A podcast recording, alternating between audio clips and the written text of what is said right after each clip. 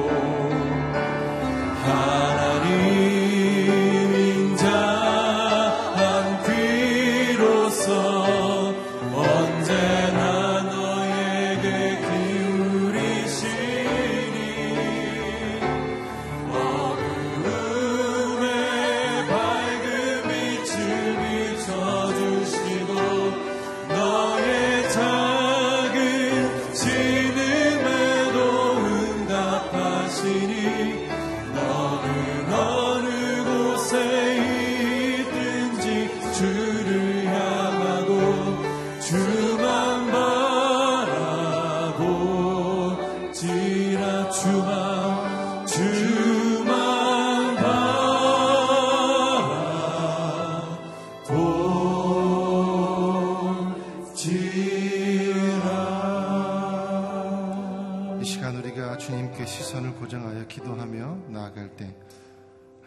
우리가 주님으로 만족을 얻기를 소망합니다. 주님 우리의 시야가 주님께 집중하기를 소망합니다. 우리의 영혼이 주님께 집중하기를 소망합니다. 우리의 모든 것이 주님의 말씀에 아, 주님 들어가기를 소망합니다.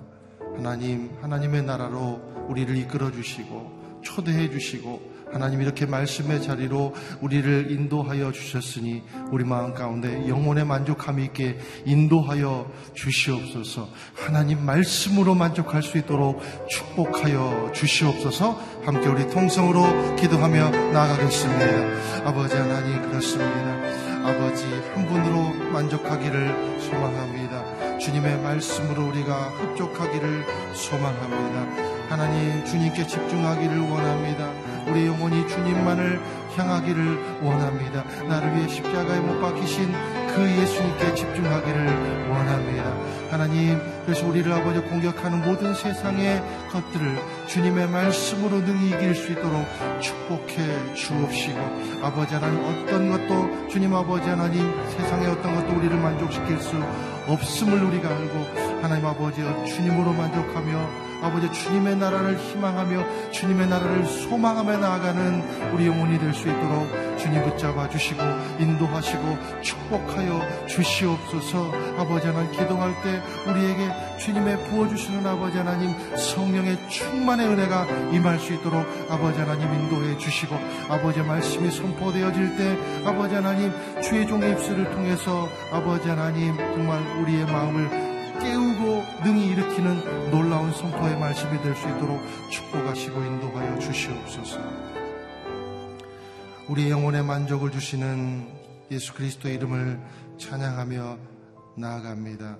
오직 우리가 주님께 모든 시선을 드리며 나아가기를 소망하옵나니 먼저 그 나라와 그 의를 구하며 나아갈 때 세상에 줄수 없는 놀라운 평안의 길로 우리의 길들을 인도할 줄로 믿습니다. 선포되어지는 말씀 가운데 함께하여 주시옵시고 아버지 하나님 목사님의 입술을 통해서 아버지 하나님 주의 그러한 소원과 그리고 주께서 우리에게 바라시는 모든 선포들이 우리의 마음을 흡족하게 할 수 있도록 주님 선포 가운데 기름 부어 주시고 역사하여 주시옵소서. 예수님의 이름으로 기도합니다. 아멘. 우리 예배를 받으시는 합당하신 하나님께 감사와 영광을 올려드립니다. 하나님께서 오늘 우리에게 부어주시는 말씀은 고린도 후서 1장 1절에서 11절 말씀입니다. 저와 여러분이 어, 한 절씩 나누어서 읽고 마지막 절은 함께 읽도록 하겠습니다. 하나님의 뜻으로 그리스도 예수의 사도가 된 바울과 형제 디모데는 고린도에 있는 하나님의 교회와 온 아가야에 있는 모든 성도들에게 편지를 씁니다. 하나님 우리 아버지와 주 예수 그리스도께로부터 은혜와 평화가 여러분에게 있기를 빕니다. 하나님 곧 주 예수 그리스도의 아버지, 자비의 아버지, 모든 위로의 하나님께서는 찬양 받으실 분입니다. 그분은 우리의 모든 환란 가운데서 우리를 위로하시는 분이시기 때문입니다. 우리가 하나님께 받는 위로로 인해 우리도 환란 가운데 있는 사람들을 위로할 수 있게 하시는 분이십니다. 그리스도의 고난이 우리에게 넘치는 것 같이 우리의 위로도 그리스도를 통해서 넘칩니다. 우리가 고난을 당하는 것도 여러분을 위로하고 구원하기 위한 것이요. 우리가 위로받는 것도 여러분을 위로하기 위한 것입니다. 이 위로가 여러분 가운데 역사함으로 여러분이 우리가 당하고 있는 것과 동일한 고난을 당할 때도 잘 견뎌내게 된 것입니다. 여러분에 대한 우리의 소망은 굳건합니다. 여러분이 고난에 함께 참여하는 것처럼 위로에도 함께 참여하는 것을 우리는 알고 있습니다. 형제들이여, 우리가 아시아에서 당한 환난에 대해 여러분이 알지 못하기를 원치 않습니다. 우리는 힘에 겹도록 심한 고난을 받아 살 소망까지 끊어질 지경이 됐습니다. 우리는 마음에 사형 선고를 내려야 했습니다. 그렇게 된 것은 우리 자신을 의지하지 않고 죽은 사람들을 살리시는 하나님만 의지하도록 하기 위함이었습니다. 그분은 우리를 과거에도 그렇게 큰 죽음에서 건지셨고 또 미래에도 건지실 분입니다. 또 우리는 하나님이 이후에도 건져주실 것을 소망합니다. 여러분도 우리를 위해 기도로 협력해 주십시오. 이는 많은 사람의 기도로 우리가 받은 은사로 인해 우리 때문에 많은 사람이 하나님께 감사하게 하려는 것입니다. 아멘. 이 시간 환란을 이기게 하는 위로와 소망의 하나님이란 제목으로 이기원 목사님께서 말씀 선포해 주시겠습니다.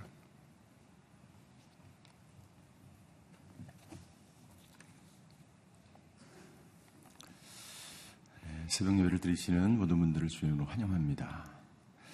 여러분들 교회가 힘들고 분열이 되고 어려울 때 성도들은 굉장히 큰 마음의 고통과 어려움을 갖게 됩니다.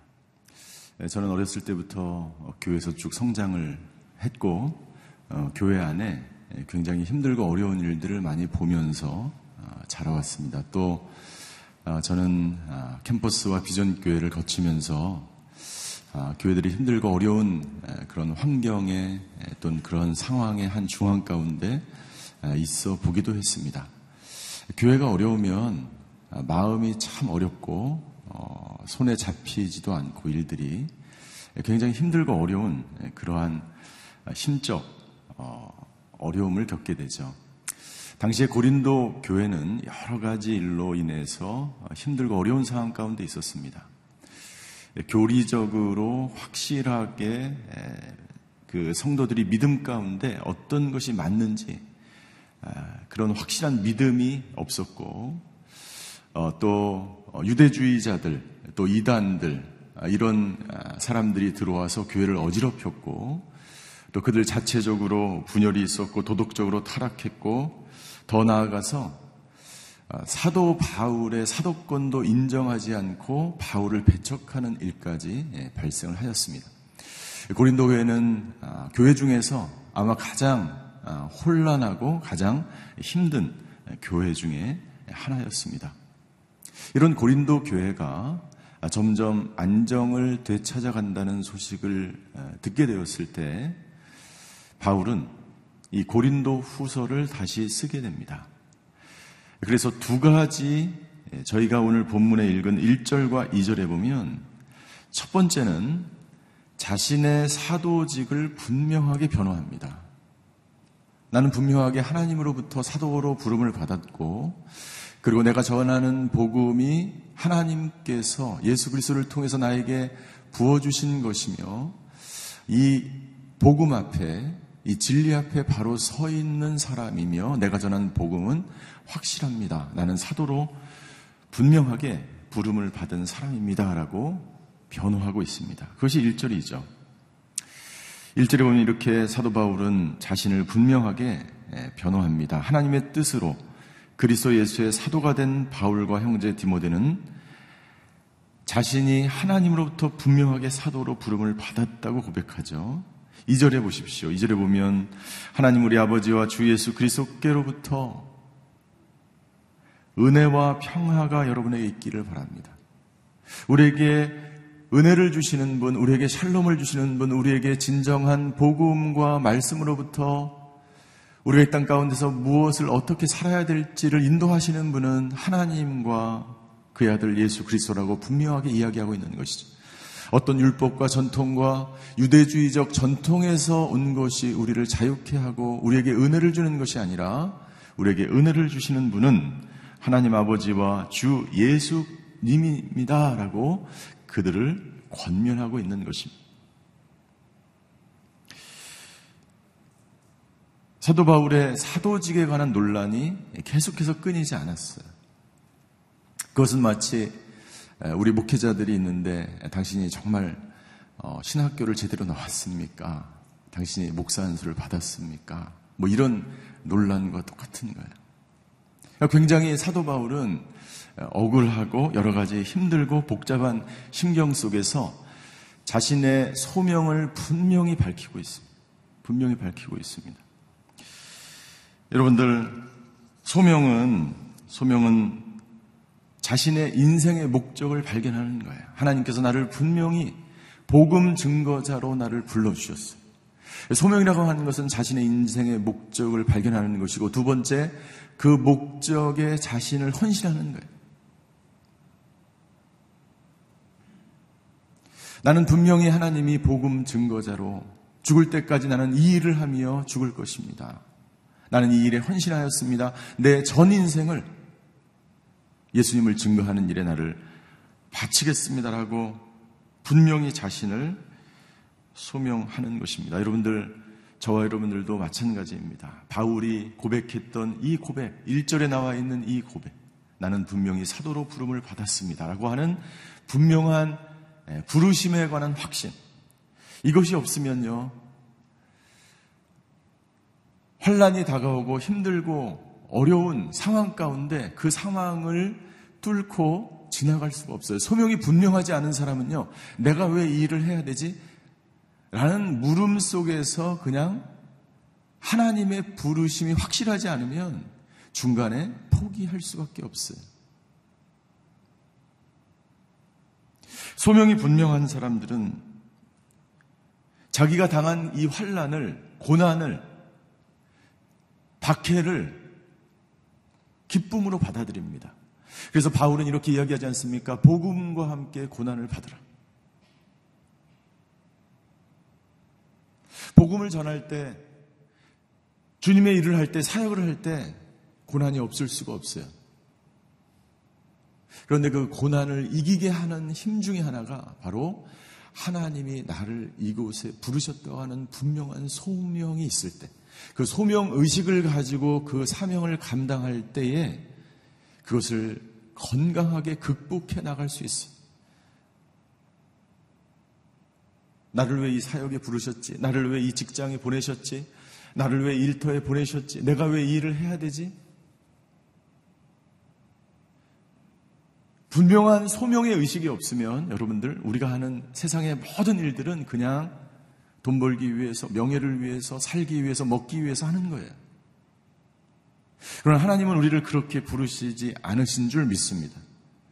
내가 분명한 소명의 의식이 있을 때 내가 아파도 기업이 어려워도 관계가 힘들어도 내가 모함을 당해도 나라가 어지럽고 힘들어도 어떤 상황이 있어도 이 소명을 붙드는 사람은 끝까지 나의 달려갈 길과 주 예수께서 나에게 주신 사명 곧 복음을 증거하는 일에는 나의 생명을 조금 더 귀한 것으로 여기지 않노라고 한 사도 바울의 고백이 더 확신해지고 더 믿음을 가지고 그 모든 사명들을 감당하게 됩니다.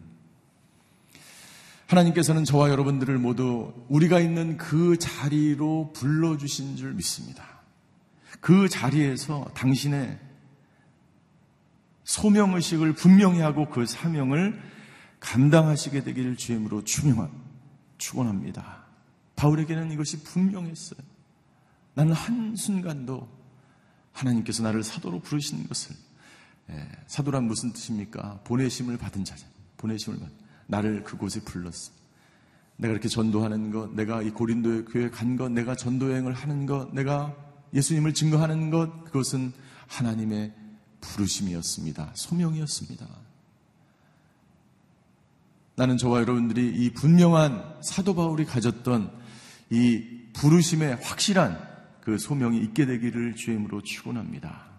이런 소명의 의식이 분명한 사람은 흔들리지 않아요. 어떤 상황 가운데서도 어떤 환란 가운데서도 흔들리지 않. 사도 바울이 3절부터 7절까지 첫 번째 자기가 환란 가운데서도 담대하게 복음을 증거할 수 있었던 이유에 대해서 이야기하고 있습니다. 사도 바울이 어렵고 힘든 상황 가운데서 담대하게 복음을 증거했던 첫 번째 이유는 그는 위로의 하나님을 경험했기 때문에 사도 바울은 누구보다도 어려움과 환란을 당한 사람이었어요. 사도 바울에게 가장 필요했던 것은 위로였습니다. 사절해 보십시오. 사절 그분은 우리의 모든 환란 가운데서 우리를 위로하는 분이십니다. 여러분 우리가 힘들고 어려울 때 누군가 나를 위로해 주면 그 사람을 잊어버리질 않아요. 그 사람이 너무 고마워요. 이 시대에 우리에게 필요한 것은 예, 위로의 하나님을 만나는 거예요. 또한 사도 바울은 권면합니다. 모든 환란 가운데서 우리를 위로하시는 분이시기 때문입니다. 자기가 고난을 극복한 것, 환난을 극복해 나갈 수 있는 것은 그 위로의 하나님을 만났기 때문이고 두 번째 우리가 하나님께 받는 위로로 인해 우리도 환란 가운데 있는 사람을 위로할 수 있게 하시는 분이십니다. 우리가 고난을 당하는 이유에 대해서 우리가 고통을 당하는 이유에 대해서 분명하게 사도 바울은 증거합니다. 팀 켈러의 팀 켈러 목사님의 새로운 책이 나왔죠. 고통의 답. 고통의 답은 왜 환란을 당해야 되는지 사도 바울은 분명하게 이야기하고 있습니다. 또 다른 환란 당한 자를 위로하기 위해서 하나님이 나에게 이런 환란을 주셨다는 거예요. 여러분 이것이 환란의 그 한 중앙 가운데 있는 사람에게는 잘 이해가 되지 않을 수 있어요. 아니 내가 지금 죽게 생겼는데 내가 지금 환란의 그 한 폭풍 가운데 있는데 내 목숨도 위태로운데 다른 사람을 생각할 겨를이 있는가? 그러나 그 환란의 고난의 고통의 골짜기를 통과하면 그것을 극복하고 이겨내면 예수님처럼 헬리나온이 이야기한 것처럼 상처 입은 치유자로 하나님이 우리를 불러주셨다는 것을 깨닫게 되는 거야. 또 다른 사람을 위로하기 위해서 당신에게 그러한 고통을 주셨다는 거야.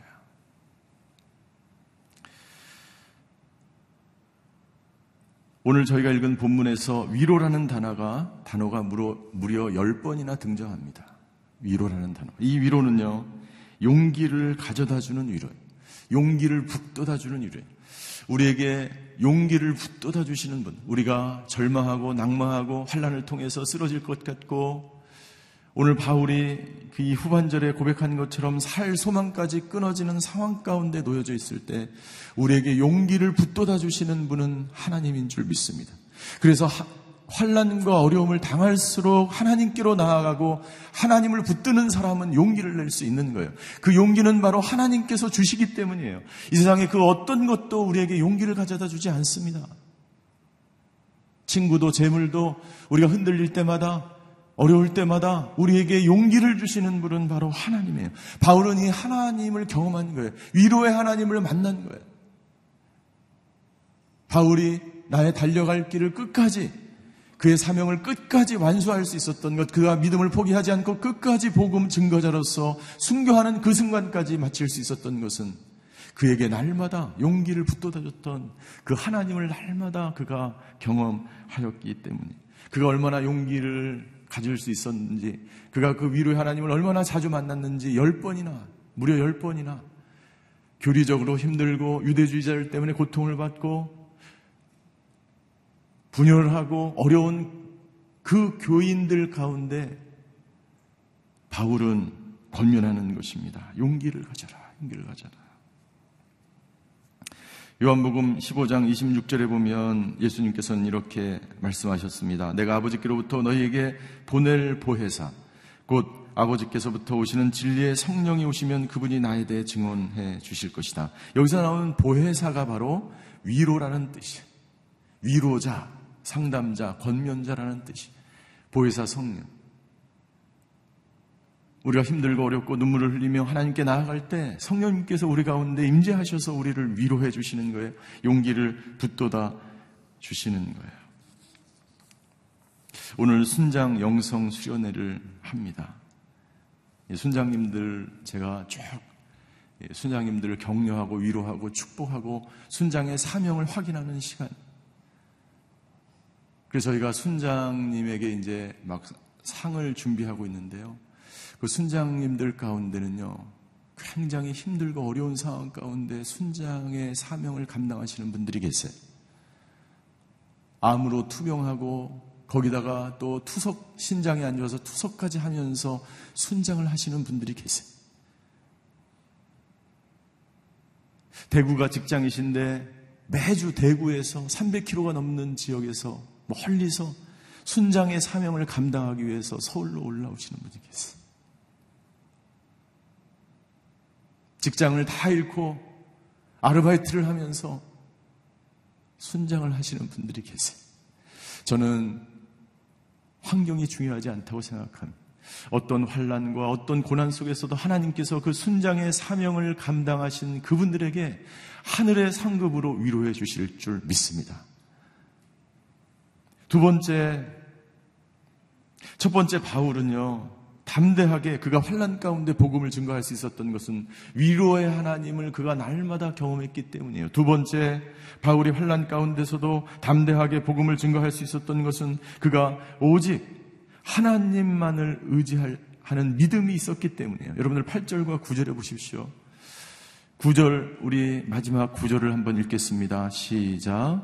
우리는 마음에 사형 선고를 내려야 했습니다. 그렇게 된 것은 우리 자신을 의지하지 않고 죽은 사람들을 살리시는 하나님만 의지하도록 하기 위함이었습니다. 사형 선고 직전까지 내려. 우리는 더 이상 소망이 없다.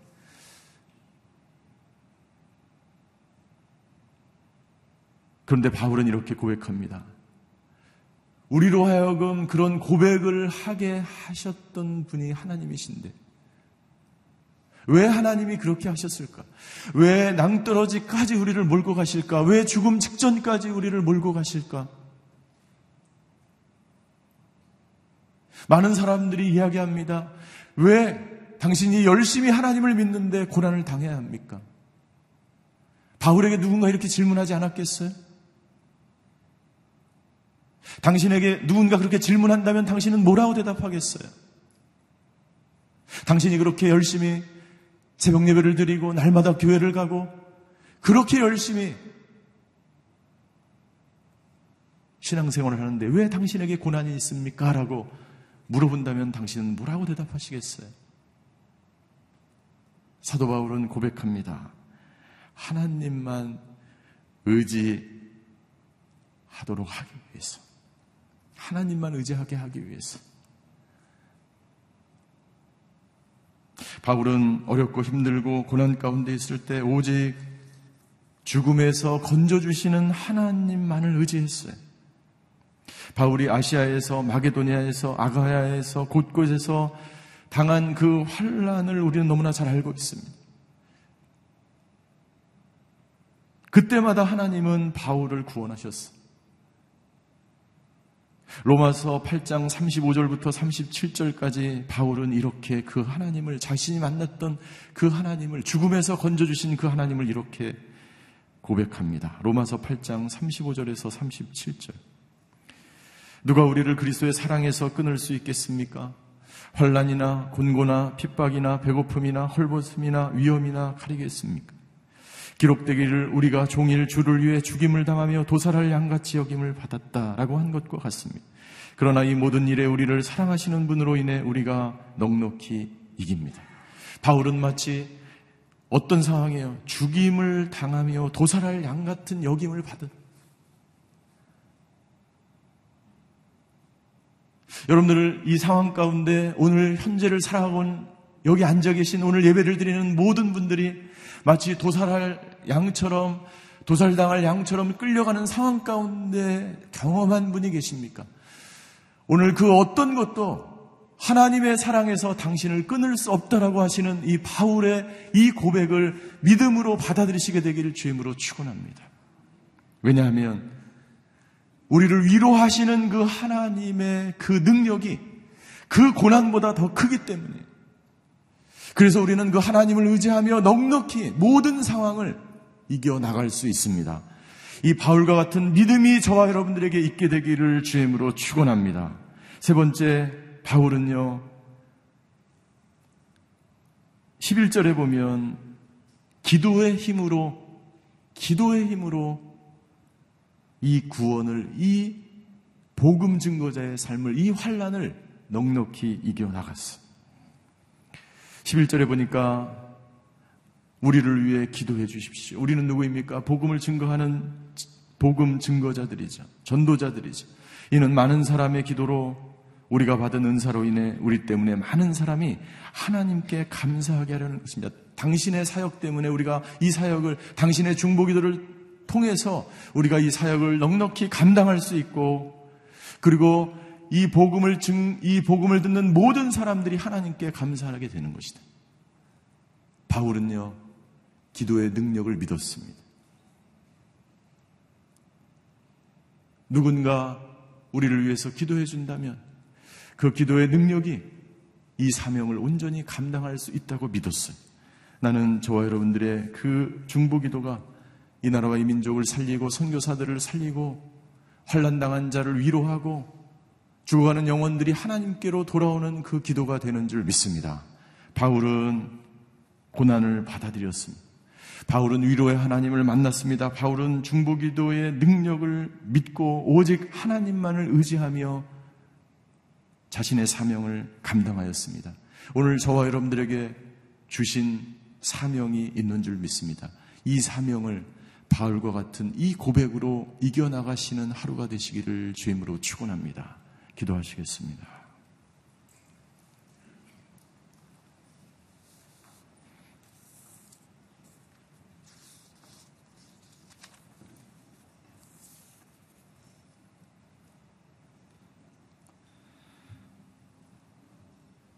바울은 복음을 증거하면서 수많은 고난과 어려움과 비방과 죽음의 위험과 도적의 위험과 말할 수 없는 환란과 위협을 당하였습니다. 바울이 이것을 이겨나갈 수 있는 것이 무엇인지를 우리에게 고백합니다. 하나님, 바울과 같은 믿음을 우리에게 부어 주시옵소서.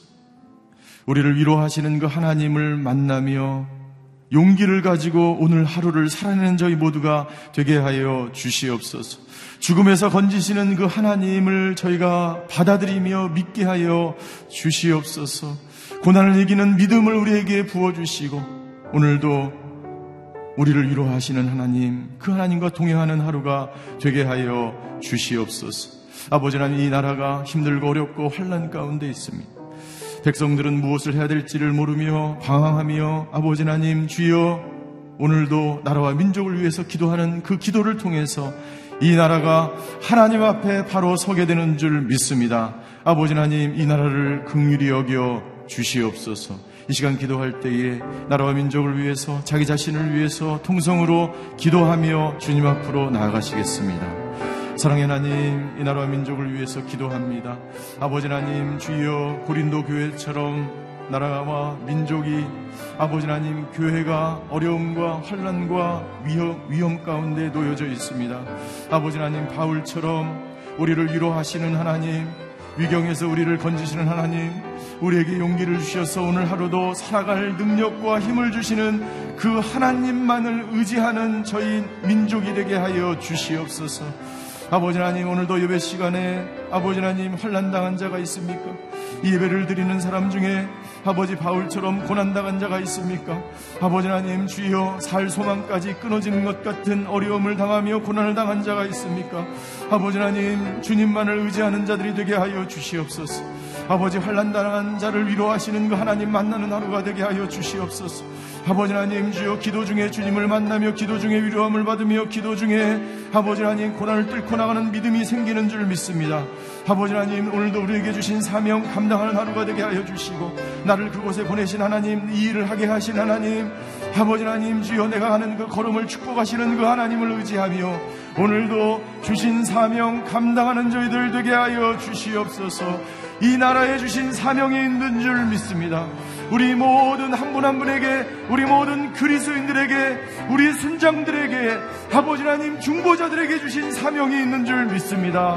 오늘도 아버지의 그 사명 감당하는 하루가 되게 하여 주시옵소서. 바울과 같은 믿음을 주시옵소서. 바울과 같은 아버지 하나님 주여 믿음으로 두려움 없는 믿음으로 용기를 주시는 그 하나님을 의지하며 오늘도 아버지 하나님 기도의 자리에서 새 힘을 얻고 아버지 하나님 내가 주신 사명 온전히 감당하며 하나님 기뻐하시는 하나님의 사람들 다 될 수 있도록 주여 아버지 하나님 역사하여 주시옵소서. 사랑의 하나님 이 시대가 고린도 교회 같은 시대가 되었습니다. 아버지 하나님 이 교회가 이 나라와 민족이 고린도 교회 같은 상황이 되었습니까? 아버지 하나님, 바울과 같은 믿음으로 용기를 가지고 담대하게 더욱 복음을 증거하며 기도의 자리로 나아가는 저희 모두가 되게 하여 주시옵소서. 오늘 우리 모두에게 사명을 주신 줄 믿습니다. 오늘 하루도 바울과 같은 믿음으로 하나님만을 의지하며 주신 사명 감당하는 하루가 되게 하여 주시옵소서. 환란당한 자가 있습니까? 아버지 하나님, 위로의 하나님 경험하며 오늘도 우리에게 주신 이 길을 묵묵히 담대하게 승리하며 걸어가는 하나님의 사람들 되게 하여 주시옵소서. 지금은 우리 주 예수 그리스도의 은혜와 하나님의 극진하신 사랑과 성령님의 감화 교통하심의 역사가 오늘 바울과 같은 담대한 믿음으로 우리를 위로하시는 위로의 하나님과 함께 주신 길 믿음으로 묵묵히 걸어가며 승리하기를 원하는 오늘도 예배드리는 모든 성도님들 머리 위에 그의 가정과 자녀와 일터 위에 병상에서 또 환란 가운데 하나님께 나아가는 모든 성도님들 머리 위에 지금도 고난받는 이 나라와 이 민족 위에 이제로부터 영원히 함께 계시기를 간절히 축원하옵나이다. 아멘.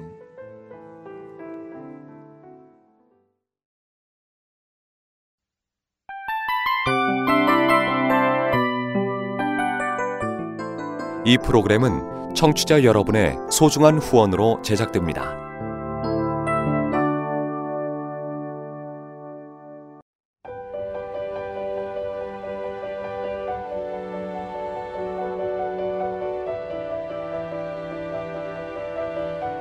세상에는 수많은 교회들이 있지만 더 깊이 있는 말씀 강해를 찾기 위해 크기로만 교회를 선정하지 않습니다. 보다 좋은 영적 콘텐츠를 더 많이 나누기 위해 방송비를 받지 않습니다. 1년 365일 복음만 전하고 싶어서 우리는 광고를 하지 않습니다. 온누리의 복음을 땅끝까지 CGN TV와 함께 땅끝 성교사가 되주세요